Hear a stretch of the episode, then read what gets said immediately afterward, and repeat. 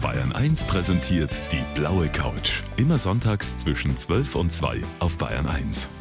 Immer gut informiert.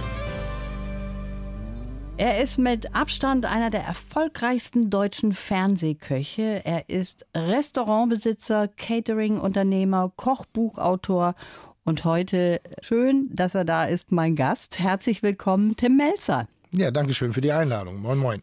Moin, moin. Herr Melzer, ja, wenn ich das so mir anschaue, was Sie so alles machen, das ist irre. Vor einigen Jahren haben Sie sich ja selbst mal verordnet, mehr auf sich zu achten. Aber das hört sich jetzt nicht so an, als hätte das geklappt. Na, das Gute ist ja, viele der Projekte, die Sie gerade aufgezählt haben, sind oftmals ja auch nur temporär. Äh, und des Weiteren äh, bewerkstellige ich die natürlich nicht alleine, sondern ich habe ein großartiges Team um mich drumherum inzwischen aufgebaut, äh, die in vielen Bereichen sehr viel kompetenter als ich bin, so dass es manchmal den Eindruck erwecken mag, ich bin ein Hansdampf in allen Gassen, aber umgesetzt wird es wirklich von allen. Also ich bin eher wie ein Trainer und die anderen müssen das Tor machen. Seit 2003 ist er regelmäßig im Fernsehen in den unterschiedlichsten Kochshows zu sehen. Mein Gast heute, der Tim Melzer. Ich glaube, es gibt in ganz Deutschland niemanden, der ihn nicht kennt. Jetzt sind 15 Jahre vorbei nach Adam Riese. Wie ist das? Macht es immer noch Spaß? Ja, ich muss sagen, es macht sogar mehr denn je Spaß. Das lässt sich auch wirklich einfach sagen, weil die Zeit äh, schreitet ja voran. Und ich setze mich in der Tat einmal im Jahr hin und überlege, ob ich den Menschen noch was zu erzählen habe in der Öffentlichkeit oder ob ich es wirklich nur noch mache, weil ich es könnte. Und wenn da keine Motivation in mir mehr wäre, um die Menschen an Freude an, am, am Essen und Trinken zu vermitteln, dann würde ich, glaube ich, auch in Rente gehen. Und mein Leben verändert sich, ich verändere mich, ich lerne, ich verändere meine Perspektive. Ich bin ja kein statisches Element, sondern ich bin sehr, sehr flexibel, auch in der Wahrnehmung und deshalb werde ich absolut nicht müde. Ganz im Gegenteil, ich werde sogar aus irgendwelchen seltsamen Gründen sogar noch energetischer. Das ist toll. Man hat sowieso das Gefühl, dass Sie sehr, sehr viel Energie haben. Mhm. Sie haben ja mit vielen Kollegen schon zusammengearbeitet. Wie ist das da so untereinander? Lernt man da auch was von den anderen? Guckt man sich da schon mal was ab? Absolut. Es gibt ja gerade bei Ihnen in Bayern einen, einen Koch. Das ist der einzige Koch, für den ich, glaube ich, noch mal richtig in die Lehre gehen würde, weil der ein Talent hat, eine Tiefe hat, seine Gerichte so schön zu präsentieren. Das ist der Hans Haas aus dem Tantris, den ich wirklich aus tiefstem Herzen bewundere und respektiere. Das ist jetzt so ein Koch der alten Schule noch, aber wenn der dieselben Produkte Produkte hat wie ich vor sich und wir bereiten dasselbe Gericht zu, dann werden es einfach zwei Welten sein, weil er wirklich eine Fähigkeit hat, Aromen und Geschmäcker in einer Klarheit herauszukitzeln. Das, da werde ich noch viele Jahre am Herd stehen müssen. Und des Weiteren natürlich auch immer, wenn man kreative Ansätze, andere Sichtweisen auf die Dinge sieht, das ist ja das Schöne an unserem Beruf. Der Topf ist rund, damit man auch mal seine Meinung ändern kann. Dieser Prozess des Auslernens, Gott sei Dank, nie vorbei. Da bleiben wir mal ein bisschen stehen bei dem, was Sie gerade gesagt haben, Aromen rausschmecken. Sie sind ja wieder auf Vox zu sehen bei Kitchen Impossible. Ah. Finde ich, ist eine tolle Show, in der Sie auch gegen andere Köche eben antreten. Und das Besondere, Sie müssen da traditionelle Gerichte nachkochen und kein Mensch sagt Ihnen, welche Zutaten da drin sind. Das hm. heißt, man muss da schon sehr gut rausschmecken können, oder? Ja, es geht ähm, halt um Gerichte, die von einem Koch zubereitet werden, die ähm, die Wirkung eines Lieblingsgerichtes haben. Und äh, wir kriegen sie in, diese Gerichte in einer schwarzen Box serviert. Und dann müssen wir halt analysieren, welche Zutaten haben, äh, haben den Weg in dieses Gericht gefunden, was natürlich bei gekochten Gerichten oftmals sehr, sehr, sehr schwer ist, mhm. weil man sie nicht mehr klar voneinander trennen kann. Man muss sich das so vorstellen, man geht den Baumarkt, nimmt einen Topf weiße Farbe, schüttet diverse Farben hinein, rühren das Ganze kräftig um um und jetzt muss ich rausfinden, welche Farbe in welchen äh, Anteilen dort drin sind, um so ein Mischverhältnis herzustellen. Und die Farbe ist braun. Da kann natürlich alles drin sein. Ähm, hundertprozentig hat es, glaube ich, noch keiner rausgeschmeckt. Ja, auch, auch ich nicht, obwohl ich da schon echt talentiert bin. ja, Selbstbewusstsein haben Sie auf jeden Fall. Muss man auch dafür haben, vollkommen klar. Muss man. Sie, Sie sagen bei Kitchen Impossible, da fühle ich mich so wohl wie noch nie im Fernsehen. Was ist für Sie da das Besondere? Es ist nicht einfach nur das Gericht und es ist nicht nur der Koch, der in einer Jacke da steht, sondern es ist dieses all das, was Essen und Trinken so schön macht. Es ist die Gesellschaft, es ist das, die Region, es sind die Produzenten, die Produkte, die Leidenschaft, die dahinter steckt. Leidenschaft kann auch manchmal sehr frustrierendes sein, wenn man das nicht erreicht, was man erreichen möchte. Es sind halt Menschen, die da zueinander finden und die die Leidenschaft, derselben Leidenschaft frönen und eben dann nochmal eine gemütliche, eine schöne Zeit miteinander haben. Mhm.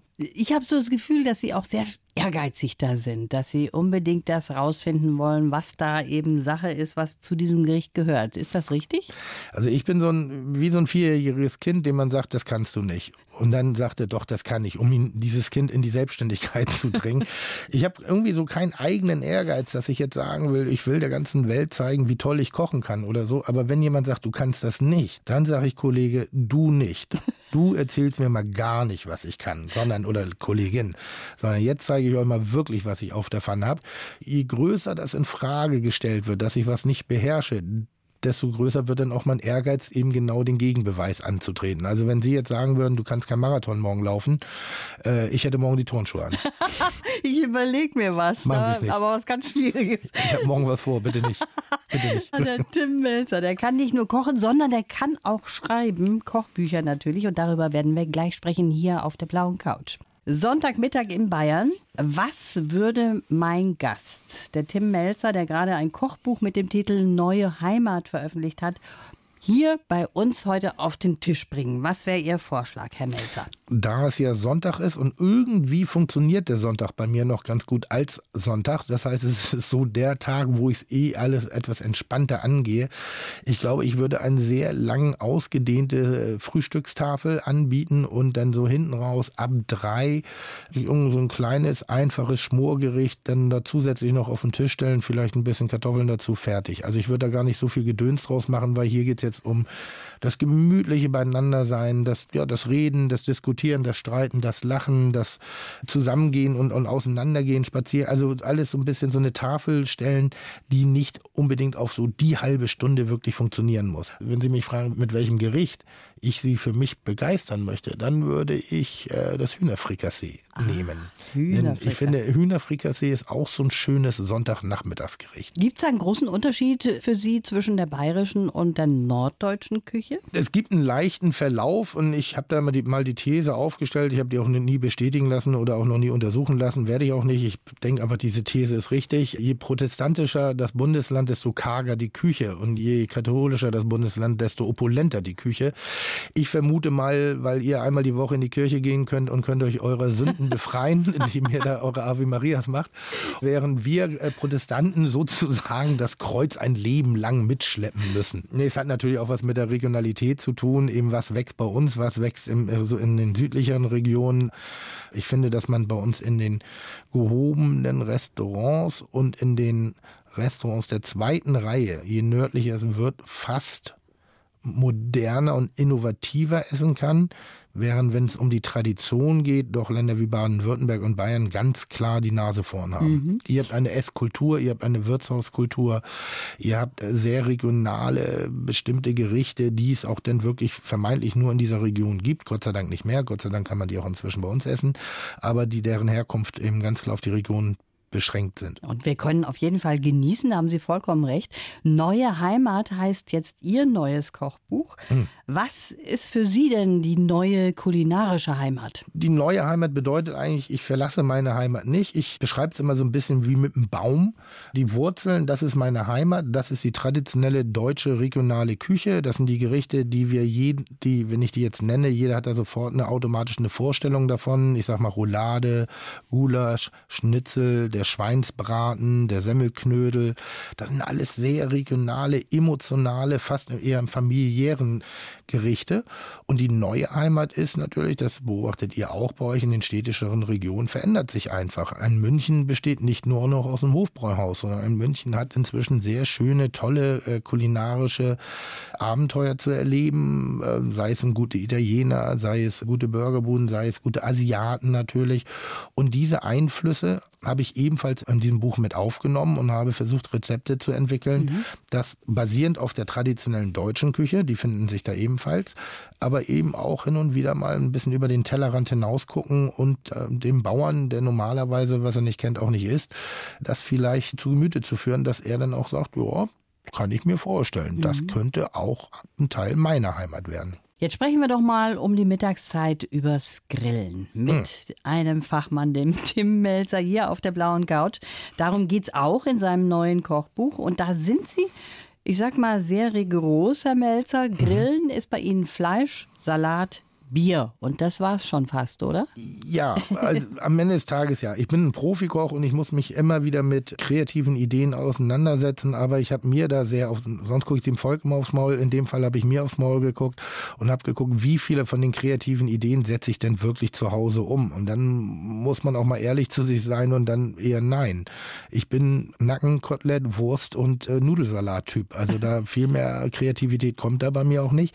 Natürlich habe ich es ein bisschen erweitert hat bestimmte Garmethoden, bestimmte Aromen damit reingeholt, aber ich bin jetzt nicht so ein Special Interest Griller, also der noch extra Geschirr braucht. Mein Grill ist ein Grill, ist ein Grill. Also da ist auch nicht mehr zu holen. Okay. Da gibt's da keine Sonderfunktion, keine Niedertemperaturebene oder ein Wasserbecken oder, oder, oder, oder, sondern ich grille. Und dementsprechend sind auch die Gerichte aufgebaut. Die haben eine gewisse Rustikalität in der Machart, aber stecken voller Eleganz in der Aromatik.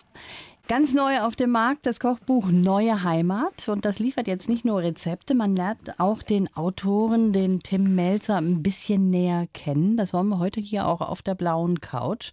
Herr Melzer, Sie sind einer, der mir beigebracht hat, man darf auch ruhig mit den Händen arbeiten in der Küche. Mmh. Das freut mich wirklich. Das, freut mich wirklich. Es, ist so, meine Didaktik ist eine sehr kindliche Didaktik und ich finde, dass man nichts besser kennenlernt, als wenn man hands-on macht und Kochen ist ein Handwerk. Und in diesem Handwerk steht das schöne Wort Hand mhm. vorgesetzt. Und ich habe immer noch nie verstanden, wenn eben erstmal so viel Reglementierung im Vorfeld schon stattfindet, wenn man nur über eine Hygiene spricht oder eine Ordnung wenn man sich weiterentwickelt und man muss differenzieren zwischen mir als Profikoch und mir als leidenschaftlichen Koch, der gerne auch zu Hause kocht. Und ich arbeite an beiden Stellen unterschiedlich. In meiner Gastronomie bin ich fokussiert, da arbeite ich sehr sauber, sehr strukturiert, sehr klar, sehr hygienisch, einwandfrei. Und bei mir zu Hause darf es eben auch zweimal der Finger in dieselbe Soße sein. Also da mache ich mir jetzt dann nicht so einen Kopf drum. Das finde ich sehr gut und das macht dann auch doppelt Spaß, finde ich, in der Küche, wenn man auch mal so ein bisschen ja, rummengen kann, sage ich das, mal. Das, das, Schöne ist ja immer so, ich koche viel an Schulen und wenn ich dann bestimmte Produkte mitnehme und dann ist erstmal der erste Moment so, nie mag ich nicht, will ich nicht und dann sage ich, mach doch einfach, probier fast mal an. Mhm. Und du siehst die Veränderung in den Kindern, wenn sie dann eben anfangen, diese Haptik für sich auch wirklich wahrzunehmen. Und Kochen ist so sinnlich. Es werden alle Sinne angesprochen. Die Augen, die das Essen sehen, die Ohren, die das Beraten hören, die Hände, die das Essen fühlen können, die Konsistenzen. Jeder, der schon mal einen richtig schönen Teig geknetet hat und diesen Moment erlebt, wo der Kleber sich so langsam entwickelt und man hat so eine Elastizität in dem Teig drin. Das sind halt wunder, wunder, wunderschöne Erfahrungen irgendwie. Und ich weiß, es wäre doch schade, wenn man in Zukunft all diese sinnlichen Erfahrungen einer Küchenmaschine überlassen würde. Da haben Sie vollkommen recht. Aber es ist ja auch so, auf der einen Seite freut uns ein schönes Kochbuch, wie jetzt hm. beispielsweise Ihres, oder hm. wir hm. gucken uns diese ganzen Kochshows an im Fernsehen. Auf der anderen Seite sagt man, das geht immer mehr zurück. Die kochen viel weniger, die Deutschen, die haben keinen Bock mehr darauf. Ja, es gibt aber inzwischen auch die gegenteilige Bemerkung. Also es gab jetzt die erste Untersuchung, die deutlich gemacht hat, dass die Deutschen extrem viel Geld für ihre Lebensmittel ausgeben. Also das hat sich um ein Vielfaches gesteigert, noch im Verhältnis von vor zehn Jahren. Und wir müssen auch immer realistisch sein. Die Welt hat sich verändert, die Welt hat sich gedreht. Wir haben nicht mehr das Lebensmodell von vor 40 Jahren. Wir haben eine neue Zeit erreicht, wo Gott sei Dank ein jeder auch seine Individualität nachgehen kann. Aber das bringt natürlich auch Opfer mit sich. Und dadurch fehlt manchmal auch so der gemeinsame Raum, die klassische Rollenaufverteilung. Und damit meine ich nicht Mann, Frau, es kann auch Frau, Mann sein. Mhm. Ja? Also wer, wer da, aber das klassische Familienmodell als solches findet in der Form nicht mehr ganz so statt. Jetzt können wir da lange drum lamentieren und sagen, auch früher, früher, früher, früher. Oder wir fangen mal an, uns damit zu beschäftigen. Was können wir Köche zum Beispiel dazu beitragen, dass bestimmte Elemente trotz dieser Veränderung eben nicht stattfinden? Und das machen wir, also äh, mein Team und ich, insbesondere auch mit unseren Büchern, dass wir immer überlegen, wie können wir Tradition aufrechterhalten, sie aber einem zeitgemäßen Rahmen packen, was gerade Zeit angeht, der Zubereitung bestimmter Gerichte, was aber eben auch einen realistischen Bezug hat zu einer normal ausgestatteten Haushaltsküche. Wie können wir die Leute abholen, indem, wenn ich jetzt Steinbutt mit Jakobsmuscheln zubereite, dann werde ich da ein paar Leute mit erreichen, aber die wenigsten haben Zugang dazu. Aber Zugang zu Hackfleisch zum Beispiel haben viele Leute. Und wenn man ihnen darstellen kann, dass es gar nicht so komplex ist und so kompliziert, bestimmte Gerichte auf einem guten Niveau darzustellen und umzusetzen, ich glaube, dann ist man eine Inspiration für viele und dann wird man eben auch den Verlauf des Wenigerkochens zumindest verlangsamen können. Mhm. Sie haben ja mal ein Kochbuch auch mit dem Eckhard Witzigmann zusammen Toll. gemacht. Ja. Der beste Koch Deutschlands. Also ja. ich finde den immer noch so großartig. Ja. Da haben Sie auch miteinander gekocht oder wie hm. läuft sowas? Also der Eckert und ich, das ist wirklich eine seltsame Konstellation. Wir sind mal aufeinander getroffen und ich dachte, der weiß gar nicht, wer ich bin. Der lebt da in seinem Olymp des Koch des Jahrhunderts und wir hatten eine Anfrage für eine Dokumentation und dieser Mann ist mir so fein entgegengetreten, war informiert, hatte Respekt, hatte auch kritische Stimmen dazu, aber war ganz, ganz, ganz, ganz fein und dann hat sich während des Drehs wirklich, kann man schon sagen, das hat nicht lange gedauert, das waren nur zwei Stunden, aber fing an so eine Art Freundschaft, also ganz zart, mhm. fing sich das anzudeuten irgendwie so. Und dann natürlich aufgrund unseres Altersunterschieds, da hatte ich auch so eine gewisse väterliche Empfindung ihm gegenüber. Und dann haben wir uns über die Jahre, sind wir wirklich Freunde geworden. Und dann war die Frage, ich meine, wie kann ein Melzer, ich sag mal so die größte Kochwurst in Anführungszeichen, aber der, der Chaot, der Emotionale, der Zutaten aus der Luft greift in den Topf, neben diesem perfekten, wirklich großartigen Meister unseres Faches und eine Inspiration für mehrere Generationen an und von uns Köchen, wie können wir zusammenfinden? Und das haben wir gemacht. Wir haben parallel nebeneinander gestanden und haben gekocht. Und ich mhm. habe so unfassbar viele Dinge von ihm gelernt, unter anderem Demut wieder meinem eigenen Beruf gegenüber, muss man mhm. wirklich sagen. Das war eine Fahrt, wo ich schon Larry war, aber da habe ich echt begriffen, was eigentlich große Küche ausmacht, weil wenn du einen Eckart Witzigmann dabei beobachten darfst, wie er Lebensmittel streichelt dann ist das wunder, wunder, wunderschön. Dann ist das wie Ballett, wie er Messer führt, wie er Dinge rührt, wie er, mit welcher Ästhetik er Dinge wirklich, das ist unfassbar. Wir haben uns auch mal gerauft ja? Ähm, das ist ja, wenn zwei Alpha-Tiere zusammentreffen und dann, ich sag mal so, die, die, den Respekt voreinander in Anführungszeichen verlieren, was die äußere Hülle angeht, dann ist man auch mal anderer Meinung. Mhm. Und das ist also toll. Großartiger Mann war auch schon hier zu Gast auf der blauen Couch. Jetzt versetzen wir uns mal in die Küche, Tim Melzer. Mhm. Und wir mhm. zwei stehen in der Küche und kochen irgendwas. Und bei mir, Herr Melzer, gehört dazu, dass auch eine schöne Musik dazu läuft. Wie ist das bei Ihnen? Ist bei mir ganz genauso. Meine Tage zu Hause, also wenn ich wirklich mich im Haushalt bewege, sei es Wäsche machen, Frühjahrsputz oder ähnliche Dinge oder eben auch kochen, sind immer mit Musik verbunden. Er macht uns Laune im Fernsehen, wirklich auch mal mitzukochen, zumindest mal zuzuschauen. Vom Essen versteht er eine ganze Menge. Tim Melzer ist mein Gast auf der blauen Couch. Hallo, hallo. Viele sagen ja, den Tim Melzer, den kann man super nachkochen. Das funktioniert immer. Jetzt dürfen Sie sich mal selber loben. Woran liegt denn das? Also das freut mich wirklich, wenn das gesagt wird, weil das ist exakt, was ich möchte. Und ich glaube, ich gebe den Leuten das Gefühl, dass sie mich nachkochen, aber eigentlich kochen sie selber. Und, und ich habe dann wirklich eine schöne Anekdote. Ich habe neulich einen Leserbrief bekommen, da wurde ich gelobt für ein tolles Gericht, was ich gemacht hätte. Und er hätte es nachgekocht und das war so großartig. Es war, glaube ich, Kabeljau und den hat er aber nicht. Da hat er Maispulade genommen und ich glaube, was waren Pilze, die hat er auch nicht. Dann hat er aber Lauch genommen und Kartoffeln hat er auch nicht und deshalb hat er Reis genommen. Also das Gericht war gar nicht mal ich, ich habe das, das war so lustig geschrieben, weil er dachte ernsthaft, das sei ein Rezept von mir, aber das Rezept war von ihm. Und das ist schlussendlich das, was ich erreichen möchte. Ich möchte nur, dass Leute sich dieser Welt öffnen und vielleicht Freude dran entwickeln, das eine oder andere selber in der Küche zusammenzubrutzeln. Und ich glaube, dadurch, dass ich nicht allzu sehr in die Tiefe gehe, also nicht zu fachmännisch in, die, in der Aromatik arbeite, sondern überlege, was ist der Geschmack des normalen Menschen irgendwie und versuche den darzustellen. Und dadurch hat man eben eine große Bandbreite an Variation. Ich kann sehr gut meine Persönlichkeit in die Gerichte hineinbringen. Oder aber, wenn ich das gar nicht möchte, funktionieren diese Gerichte trotzdem. Man wirft mir oft vor, dass ich die Küche banalisiere oder auch mainstreamisiere, wie ich das jetzt gerade gelesen habe. Und das war eher als Kritik Kritik gemeint, aber ich habe das sehr, sehr positiv wahrgenommen, weil wenn ich Küche für die normalen Leute und nachvollziehbar ja. mache, ich finde, dann habe ich mehr als alles richtig gemacht.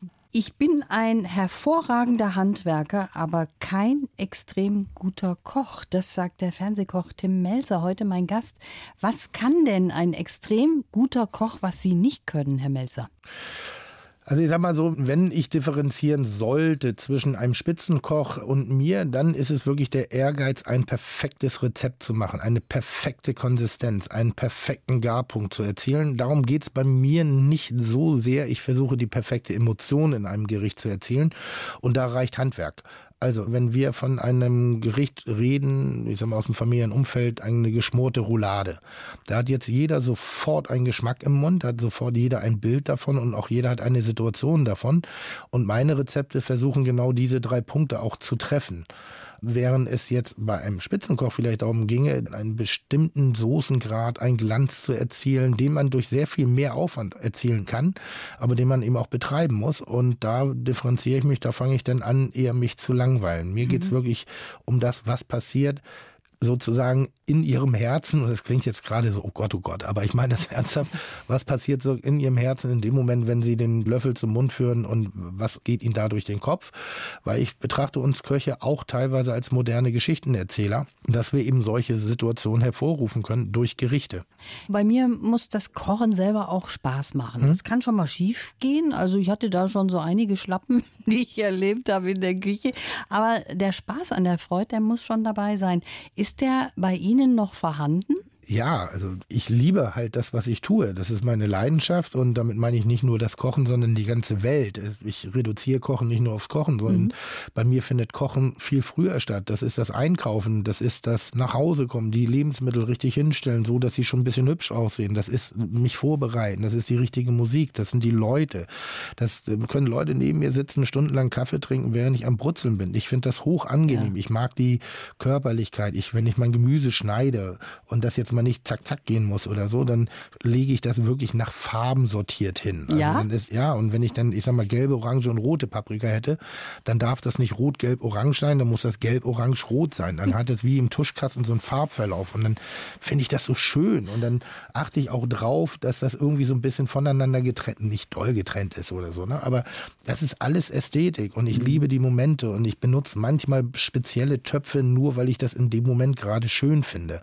Und ich mag mag nach wie vor Momente, wenn ich was brate und ich sage mal ein banales Beispiel Bratkartoffeln und dann kommt hinten raus nochmal der Flocken Butter rein, dann darf der nicht auf die Kartoffeln, sondern dann muss der Pfannenboden so ein bisschen frei sein, dann kommt die Butter genau in die Pfanne rein und dann fängt die so an zu brutzeln und das liebe ich. Ich mag das einfach. Ja. Also deshalb, ich freue mich auch, wie Sie übers Kochen reden übrigens. Ja. Weil sie das erste Mal, also eine der ganz wenigen sind, die ich kann ja nicht kochen und was mal kann ich richtig machen, wo ich sage, ja, sie einfach die Freude dabei empfinden, weil ja. es ist ein schöner Vorgang und manchmal ist der Weg wichtiger als das Ziel. Und haben Sie das Ziel auch mal nicht erreicht? Ich habe gerade eben gesagt, bei mir sind Pannen schon mal drin. Wie ist nein, das nein, bei nein, so einem tollen Koch wie Ihnen? Ich bin, ich bin ja Tim Melzer, ich bin ja Fernsehstar-Koch, da geht ja gar nichts schief. Also wie können Sie? Ah, ich war stinksauer wäre ich, wenn ausraste, schmeiß mich auf den Boden hier gerade. Das gibt's doch gar nicht. Nein, natürlich, Kochen ist ein Lehrberuf. Also man lernt. Und das ist auch, wenn Kochen so mathematisch wäre, wie es manchmal nach außen dargestellt wäre, dann hätten wir die langweiligsten Speisekarten dieser Welt. Die Persönlichkeit, die persönliche Situation, in viel Wahrnehmung, das gehört alles dazu. Und ich habe nur den Vorteil im Verhältnis zu Ihnen vielleicht, dass ich durch meine professionelle Ausbildung schnell auf meinen Fehler reagieren kann und den besser kaschieren kann. Mhm.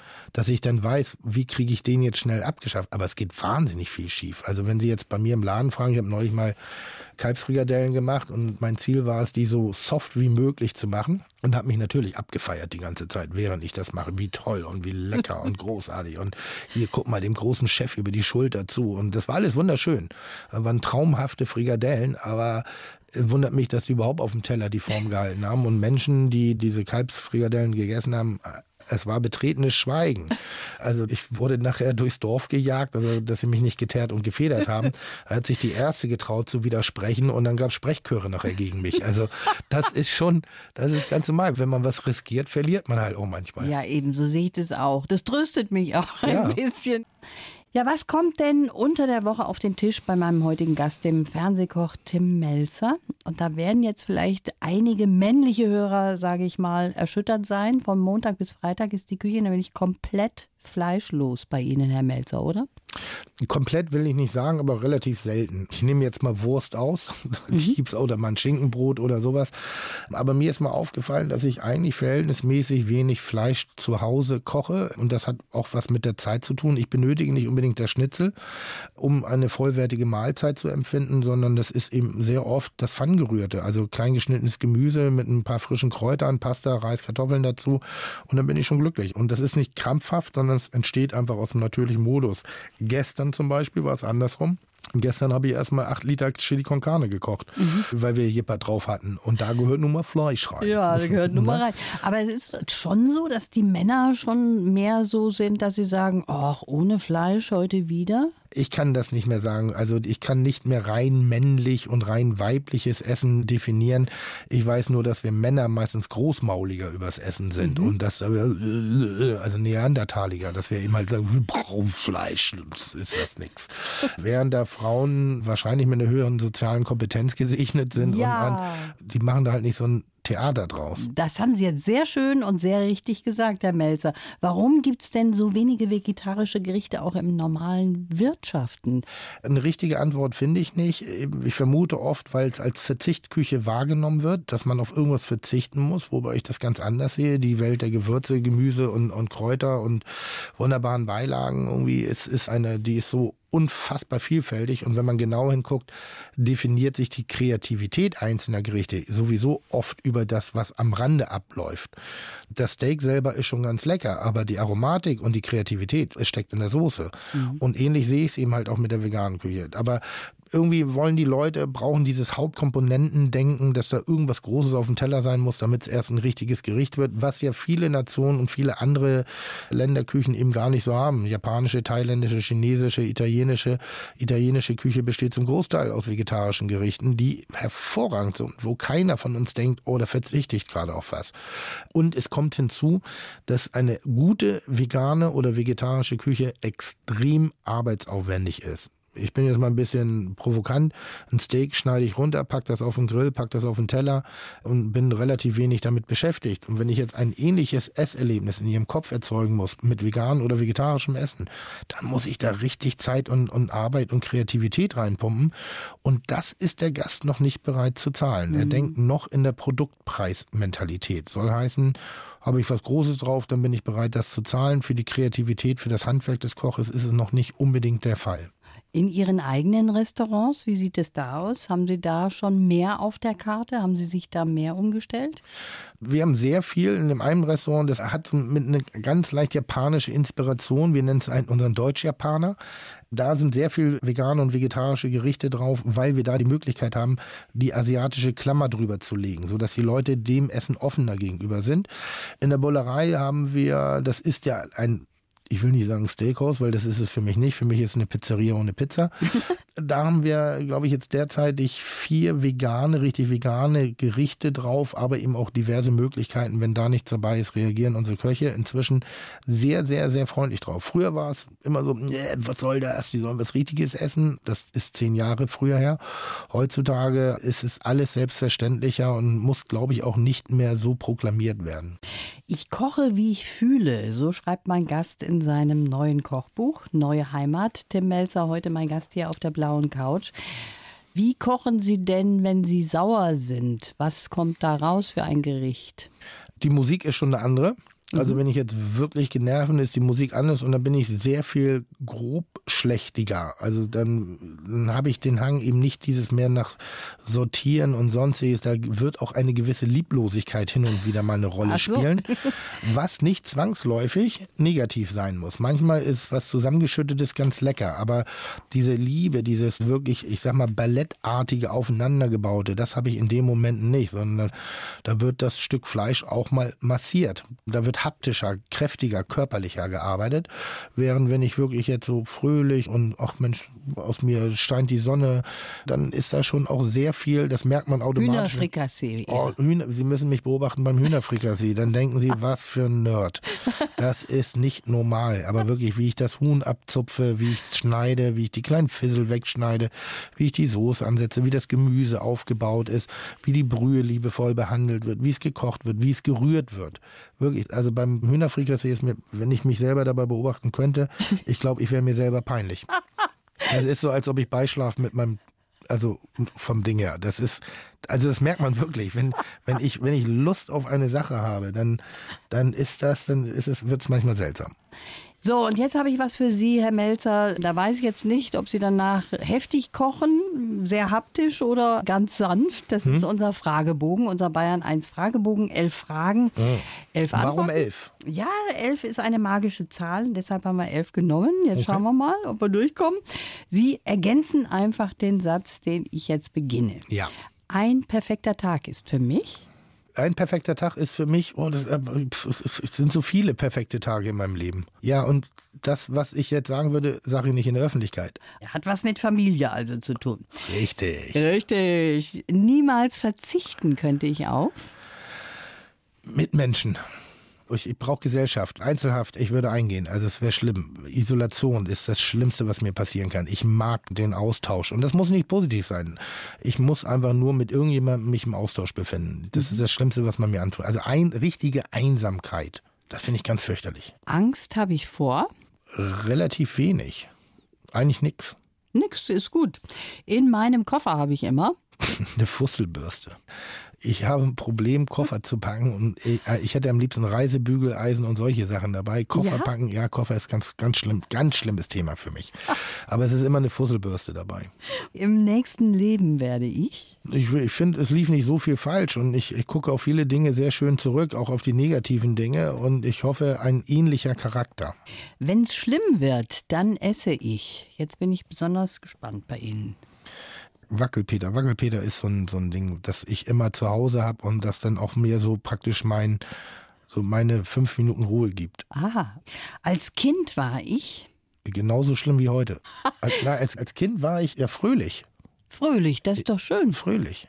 Viel zu viel Geld habe ich zuletzt ausgegeben für? Gar nicht. Jeder Euro, den ich verprasst habe, der hat sich gelohnt, weil er irgendwas auch wieder zurückgegeben hat. Also und viel zu viel, dann würde ich was bereuen und das tue ich nicht. Wenn ich ein Tier wäre, dann wäre ich? Affe. Warum ein Affe? Ich mag die. Ich ah. finde, ich, ich find, die haben Humor. Die sind lustig. Also die haben so alles in sich drin. Irgendwo sind das humorvolle Tiere, aber die können auch mal echt Arschloch sein und die haben so eine Wahrnehmung. Und die haben ein gutes familiäres Rudelverständnis. Ich mag Affen.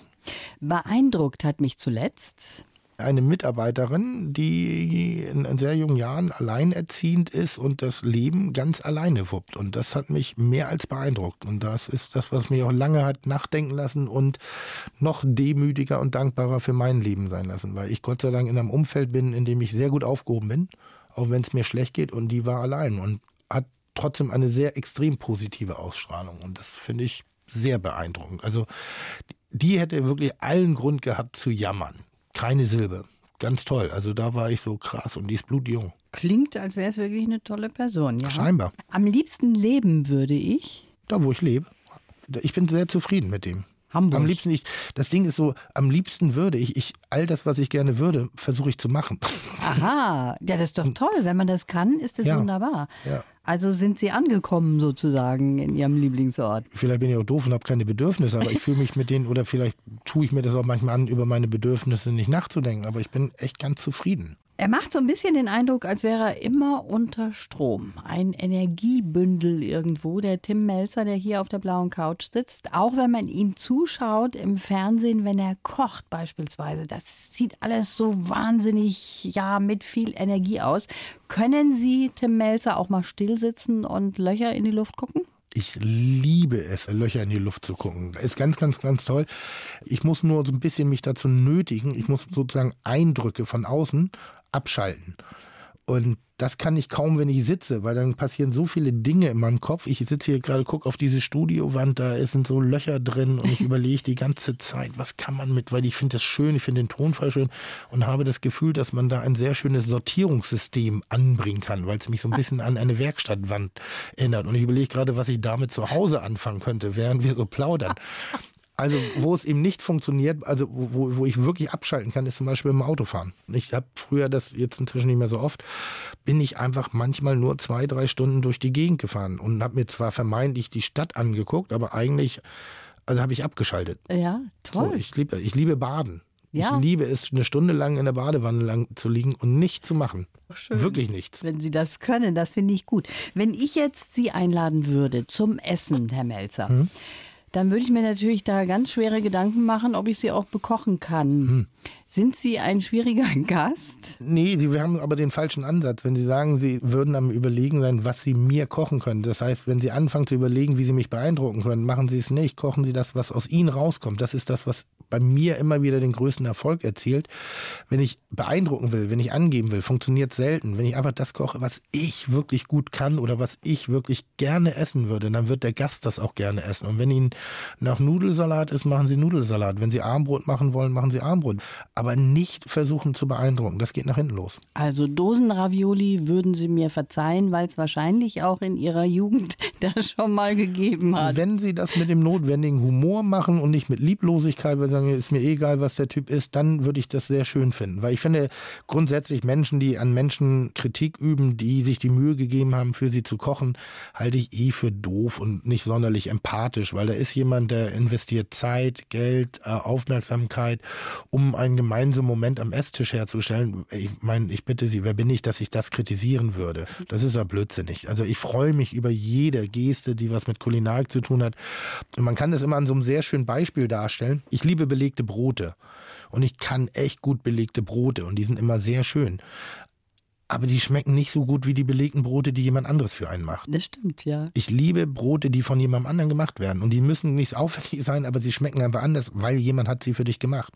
Also wenn Leute sagen, das kann ich aber besser, boah, die möchte ich nicht haben. Da haben Sie recht. Aber sowas ist mir auch noch bisher nicht passiert, bis auf meine Kinder. Und da sind wir auch beim Thema. Wenn ich jetzt sage, ich möchte mal bei Ihnen in der Küche stehen und wie wären Sie als Chef? Wie empfinden Sie sich selber als Chef? Sind Sie streng? Sind Sie jemand, der auch mal so richtig mit der Faust auf den Tisch hauen kann? Ich bin, was Fehler angeht und was Verhalten und Charakterlichkeit der Menschen angeht, fast hippiesk, muss man schon sagen, wo es auch, ja, Fehler kann man machen, das gehört zum Lernen dazu. Wenn ich merke, dass sie sich selber nicht respektieren und, und ihre Arbeit selber nicht respektieren und keinen Respekt vor der eigenen Situation haben, dann kann mich das schon sehr wütend machen. Oder wenn Essen rausgeschickt wird, wo ich sage, würdest du das deiner Mutter servieren? Und dann kommt ein Nein. Dann sage ich, ja, aber warum dem Gast? Weil der zahlt dafür. Dann kann ich schon echt kirre werden. Aber ich werde selten laut. Selten laut. Selten Aha, laut. okay. Ich, ich bin so einer der Menschen, die sich ein, eine Aura aufgebaut haben. Und das meine ich gar nicht blöd, sondern ich, ich höre das immer wieder, dass ich durch Schweigen mehr erziele als durch laut werden. oh, das ist ein guter Trick, Herr Melzer. Ist kein Trick. Ich habe scheinbar das, weil die Leute wissen, dass wenn ich laber immer. Und Ruhe ist bei mir nicht gut. Ich bin sehr froh, dass Sie nicht ruhig waren in den letzten zwei Stunden hier bei mir auf der blauen Couch, obwohl Sie nichts zu essen bekommen haben Oh zur Mittagszeit. Das ist unmöglich. Aber es war sehr schön mit Ihnen. Ich bedanke mich für das Gespräch. Ich wünsche Ihnen alles Gute. Dankeschön für die Einladung. Jederzeit wieder. Das nächste Mal bringe ich auch was zu essen mit. Die blaue Couch. Jeden Sonntag zwischen 12 und 2 auf Bayern 1.